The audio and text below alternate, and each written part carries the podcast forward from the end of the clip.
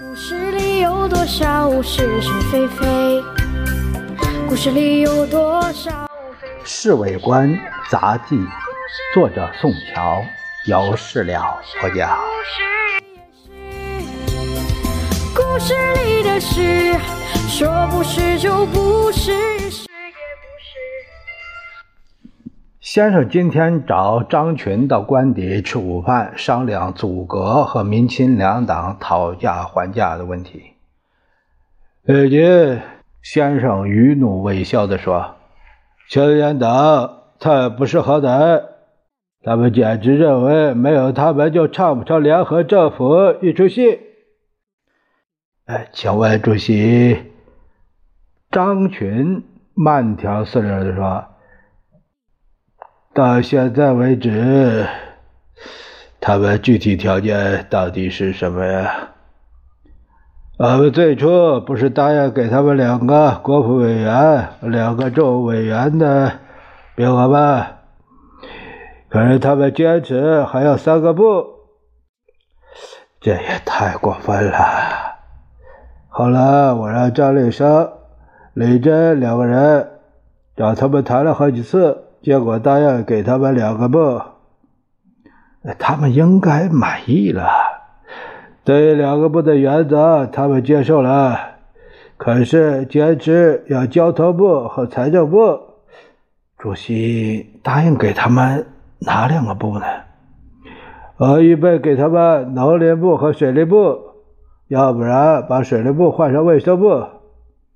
农林部他们还可能接受。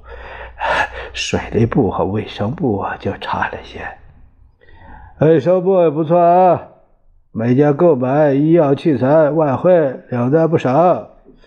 不过在名义上，当然没有别的部会来的好听啊。这些小党派似乎常常受到自卑心理的支配。哎，的意思怎么样？交通部、财政部绝对不能给他们。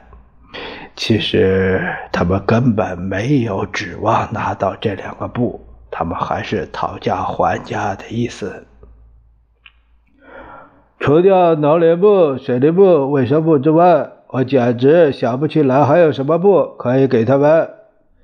先生挠挠头，我建议把农林部和经济部给他们。中华民国以农立国，农林部可以算是重要的部门。经济部的名义也很好听，而且对我们也无所谓，因为资源委员会分出来之后，经济部就是一个空壳子了。